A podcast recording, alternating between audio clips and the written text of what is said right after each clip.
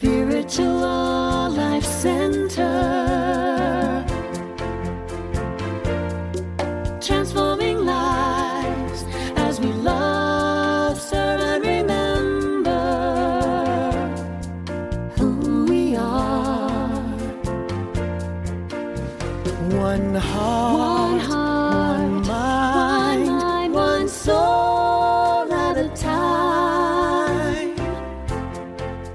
greet you in the name of all that is good, all that is sacred, and in the warm and loving energy of this community, Spiritual Life Center. If you're joining us for the first time, we especially want to welcome you because we know that you are not here by accident.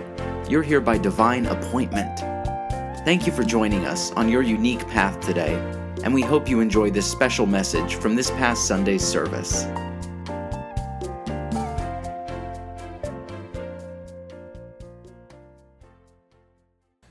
There was a, uh,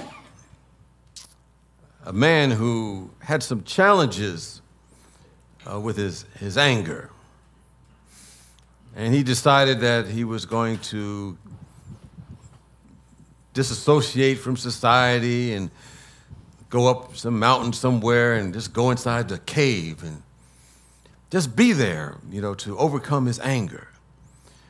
And he was in a very serene place and listening to really good, loving music, probably like we just heard here every day for a whole year. And at the end of the year, he realized, I have overcome anger.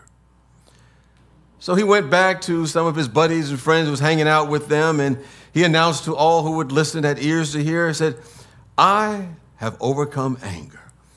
And they looked at him and they gave me, you know, quiet, you know, golf clap. Okay, you've overcome anger now. And they went about their business. And then a little while longer later, uh, one of the members of the group who knew him well said, Now, now when you were up there in that cave, now, didn't some thoughts of anger just come up from you from time to time and it kind of gave you a rise and caused you to become angry? He said, No, no, no. I- No, no anger came up in me. I said, okay. And then he went on a little while longer, and then a couple more chimed in and said, Now, are you absolutely certain that none of these moments came which you had some anger rise up in you? And he said, No, no. And, and they kept bringing it back every once in a while. And finally, one person said, Are you absolutely 100% certain you haven't had any anger during that time? You hadn't thought about anger? And he said, I told you I've overcome anger. Well, that story lets us know we do not become enlightened by retreating from the world. We become enlightened by engaging in it, maybe transcending the world of appearances in which we're in it, but we're not necessarily entangled with it all. And as this week's topic talks about, we're going to stay in sync with the presence and the power and the love of God. Well, in week five of our Faith in Action series, it's going with the flow based upon Eric Butterworth's book, In the Flow of Life. And this week's chapter is about the art of getting along. And Butterworth notes that life is set in the framework of human relations. And of course, while there are conflicts that happen between people, there's conflicts that happen between nations, we see that happening. But there's something that people yearn, and that's to, to lean on, to, to trust in, and to rest in the presence of what we call God. Because we know on some level, it all happens when we relate and connect with other people. Because we all come from this one source. We call it God. We all are one in the Spirit. We're all connected by this divine love, which is not necessarily a feeling, but it's a glue that binds everything together, including this whole universe. And when we're in tune with that, we are in the flow. But, you know, sometimes, of course, we frustrate that flow. You know, we get out of the flow and we, we may miss the good that is right in front of us. And I recall a, a time that uh, there was a story about uh, there were a couple, they were driving to the Grand Canyon. And that morning they were at the hotel getting ready to go to the Grand Canyon, and it was about four hours away. And after driving for four hours, the Grand Canyon was nowhere in sight. they were lost. I guess it was before Google and GPS and Google directions. And so, you know, back in that day, for those who, you know, don't know, if you didn't have Google, GPS, or a map, stop at the nearest gas station. And then went to the nearest gas station and asked them for directions, and they said, well, it's about a half hour and a half away, and just keep driving in this direction. And they did, and while they were driving, they kept rehashing all the wrong turns they made, the turns they did not make, what they should have, could have done and how they ended up in the wrong place and whose fault was it. Then, while they were at the Grand Canyon, they continued to analyze and debate why they had gotten lost, which one caused them to get lost. And imagine how much they missed out because they were focusing on who was at fault and who was to blame and creating what I call useless and unnecessary suffering. That's what I call sin, it's nothing but that. It's useless and unnecessary suffering. Anyway, it may have been a good time to let go and get in the flow of life. But they were frustrating that flow. Well, we know about that. We, you know, sometimes we can't help ourselves. And even people who are supposed to be, quote, enlightened, uh, get out of the flow. I was sharing about, you know, when I first was in, you know, in the ministerial field and after it got ordained and went to one of the early conventions that take place and had the ministers from all over the country and the world coming together and the conferences. And and of course sometimes they have business meetings. They talk about the rule changes that had to be made. I don't remember what they were talking about. That's how unimportant it was. But most of the things that they were talking about it caused some people to get bent out of shape. And i remember one year there was it got so contentious so heated, they were calling everybody else every name in the book except a child of God. And I'm sure some of them were grateful they weren't on tape, uh, they wouldn't have recognized themselves. But I was sharing with a, a, colleague who had been around for a long time that, you know, I was a little surprised by all of this taking place. And he said, you know, here's the deal. Whenever you see a human being you're going to see human consciousness along the way. It's going to pop up. I don't care how enlightened they seem to be or want to be. We all get out of the flow. We all sometimes get out of sync with the divine. And all the times we, oftentimes in our life, we may run into people, maybe we encounter in our work or with our groups or organizations that kind of like rub us the wrong way, get on that last nerve. No one here, but you may know about that.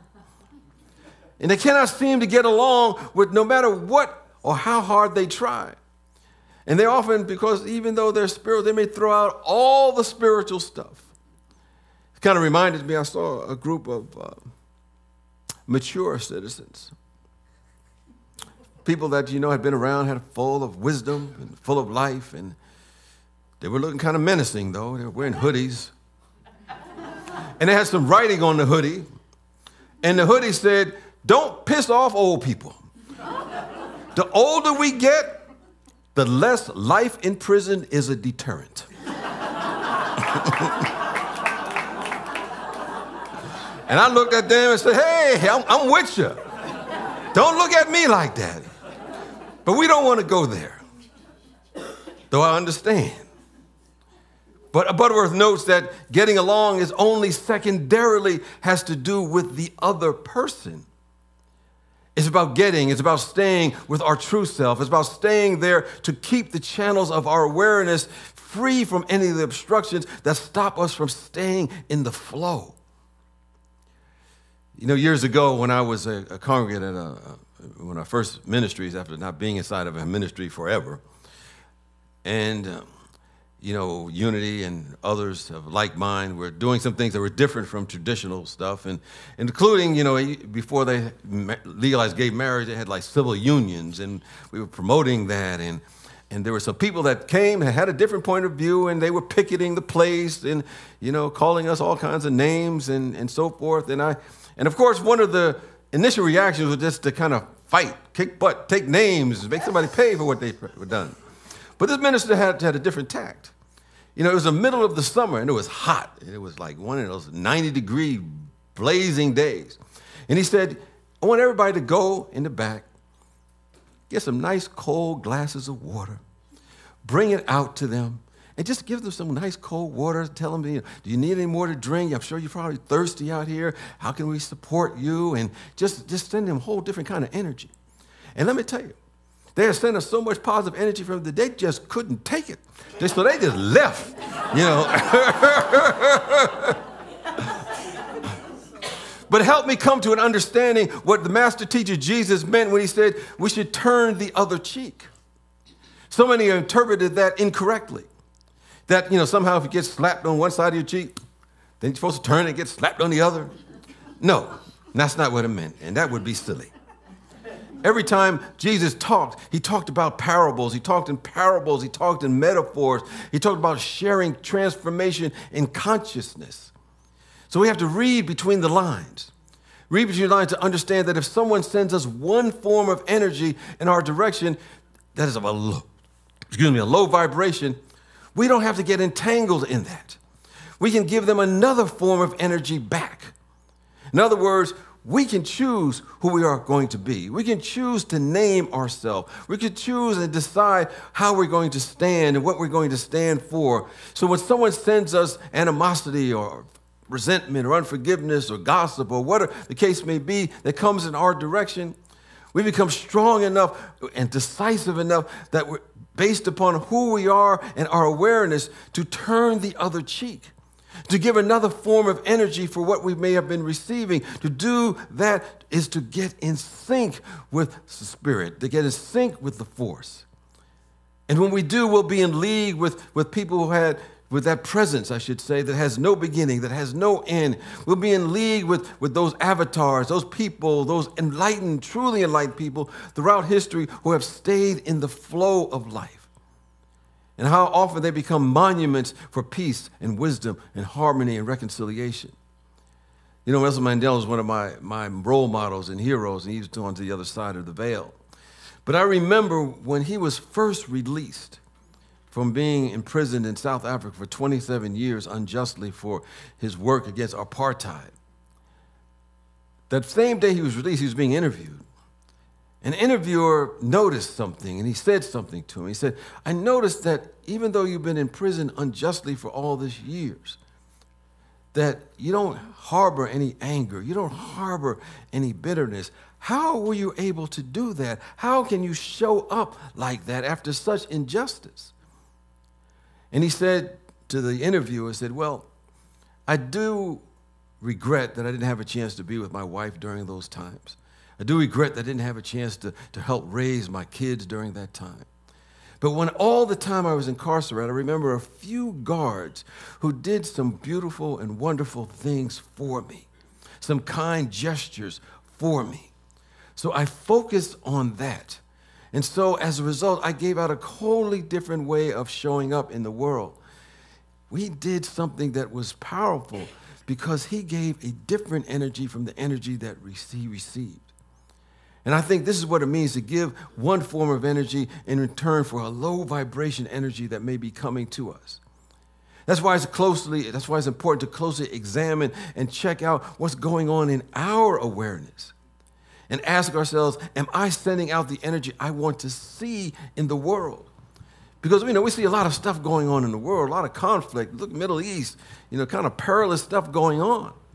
But I always say that if we cannot do it where we are, in the environment that we are in, there is no hope for the rest of the world. We need to have that as part of how we show up.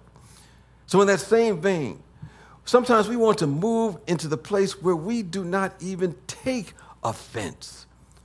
Interesting as an aside, Butterworth points out in, in his text this week that, you know, if we're offended, then that means we're offendable. If we're upset, we're upsettable. And we're giving someone else our power, giving someone else the power outside of us. But that's another topic we'll talk about another time. Understand to take offense is just as, as, sometimes as violent as, as to offend. If we understand there's a cycle of energy. You know, oftentimes somebody will take offense. You know, that person said something to me about me. That person ignored me. I didn't like what they said. And we may take offense at what people do or do not do.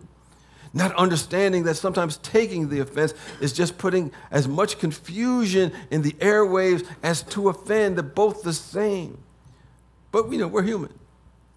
But we can get back in the flow and discover imagination to be an angel of God.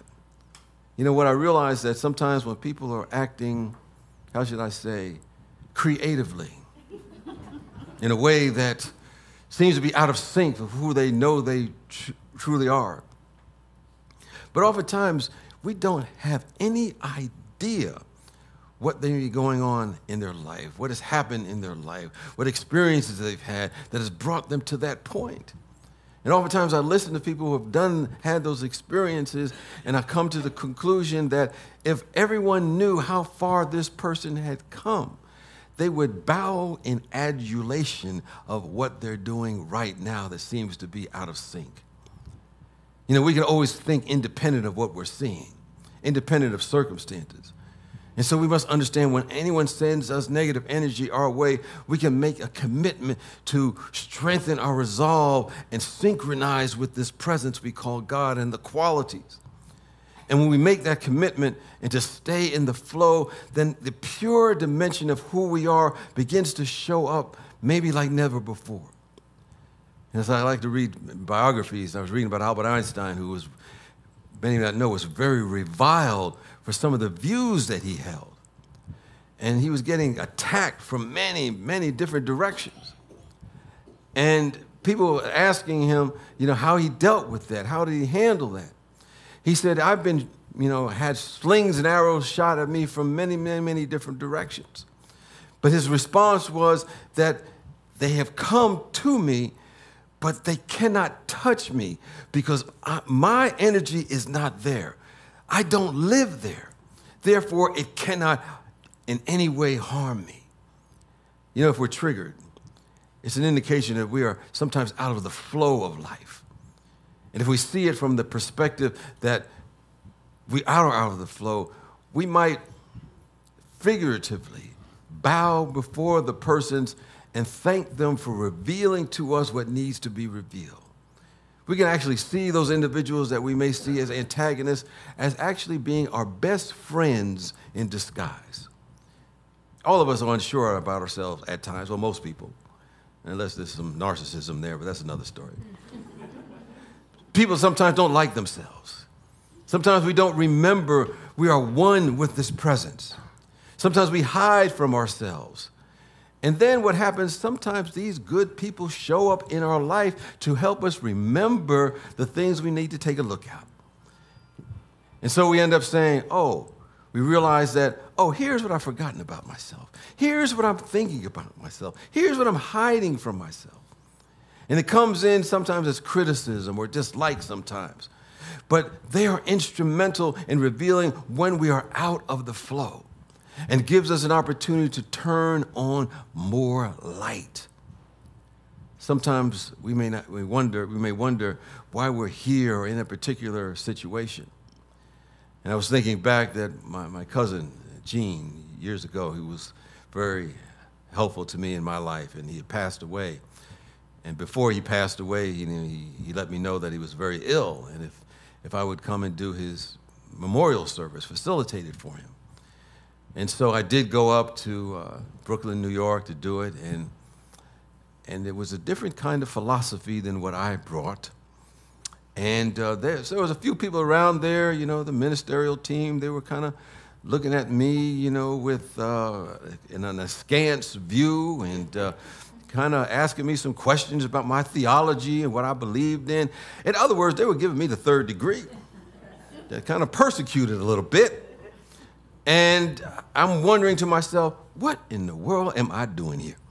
How did I end up here? So I said, I'd be here. I told my cousin I'd be here.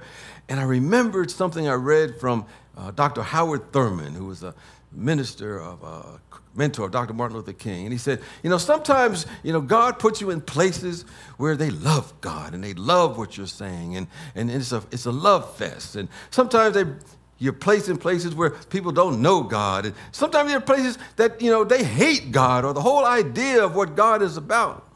And then I realized that like a flash of lightning came into my awareness in which I said, oh, I'm here to introduce them to my best friend the presence and the power and the love of God. And I began to talk about, you know, the power that is within each and every one of us and, and how there's a soul that goes on beyond the veil and, and, and all, I don't know what I was saying, but I just was going off. And, and, and they were giving me some amens and yeah, go ahead, brother, and all that kind of stuff. And I introduced them to my best friend and I realized that wherever we are, God is. Wherever we are in the flow, then the light and the love of God can show up if we choose it. We're here to synchronize with that life. It means to get in the flow of that life. It means to get in the flow of this divine love. So when someone seems to have done harm to us, we have the choice to get in sync with that vibration of love anyway. Understand, we, we live in that sea of divine love. God is love. No matter what level or what pathway a person has, most agree that this presence that may be beyond words is love and it's everywhere. It means that if it's everywhere present, it has to be right where we are. We're in it, we're surrounded by it. Therefore, we can never fall out of love. It's like falling out of a swimming pool. You can't fall out of a swimming pool.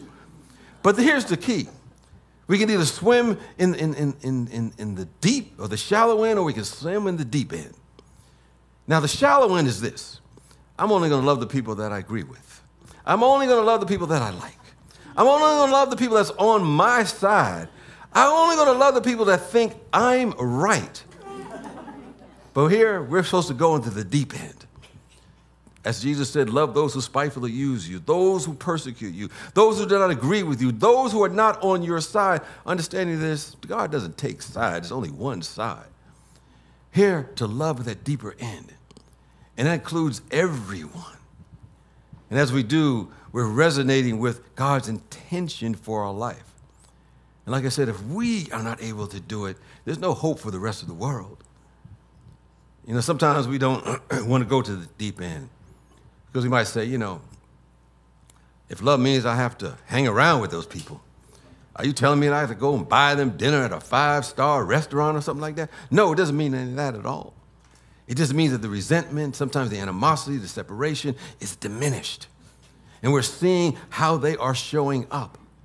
And yes, sometimes you need to just let them go. Let them be in the space where they are and just see them from a distance. That's okay, but we still we want to see them rightly. That beyond the appearance that there is some redeeming value called the child of God within them. What I've come to realize when there's conflict, in relationships that oftentimes we're not at war with the other person. We're at war with our concept of them that we have in our own mind. Maybe they've forgotten who they are. We've forgotten who we are, and we've gotten out of the flow. But we're here to stay in the flow. We're here to court this divine presence. We're here to move into the direction in which our life is transformed by the renewing of our minds because life is lived from within out. As we talk about in this whole series, that life is started within. And so when we begin to transform something within us, people will look at us and they, they will see the God presence, causing us to see the truth, seeing causing them to see the truth within themselves because you can never see it in someone else unless you also can see it in yourself. And they'll recognize there's something going on. We may not be able to describe it to them, but what they're seeing, what they're sensing, is that we are in the flow. We are in sync with the presence and the power of the God, and they see the presence that we rest, worship, that we celebrate. So we don't have to go around in any way, shape, or form trying to convert other people. You know, walk around and get up early in the morning, knock on doors, and, you know, say, follow this particular way, believe in this, read this particular thing. Instead, we let our light so shine before men and women, they see that presence. And so they come looking for you to knock on your door and ask, How did you get to this point? And you'll just say, Come on down to SLC where you get to glow, where you get to shine, where you get to show the presence of God, so that we need not convert or change anyone or anything outside of us. All we need is glow, radiate, and shine, and that presence of God within us will begin to show up for others to see. And they'll take notice, and they'll drop what they are doing and dive into the flow as if this ever expanding good has been part of their life forever because it has. What we're doing by how we show up. We're announcing to all, we're announcing to all and sundry, oh, how magnificent it is. It's magnificent because we are in the flow of God, in the flow of life. And that's how good it is. Peace and blessings.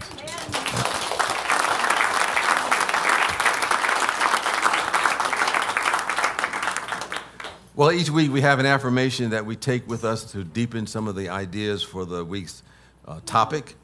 And today uh, we have the affirmation that's on the screen, and I invite you to join in as we affirm it together.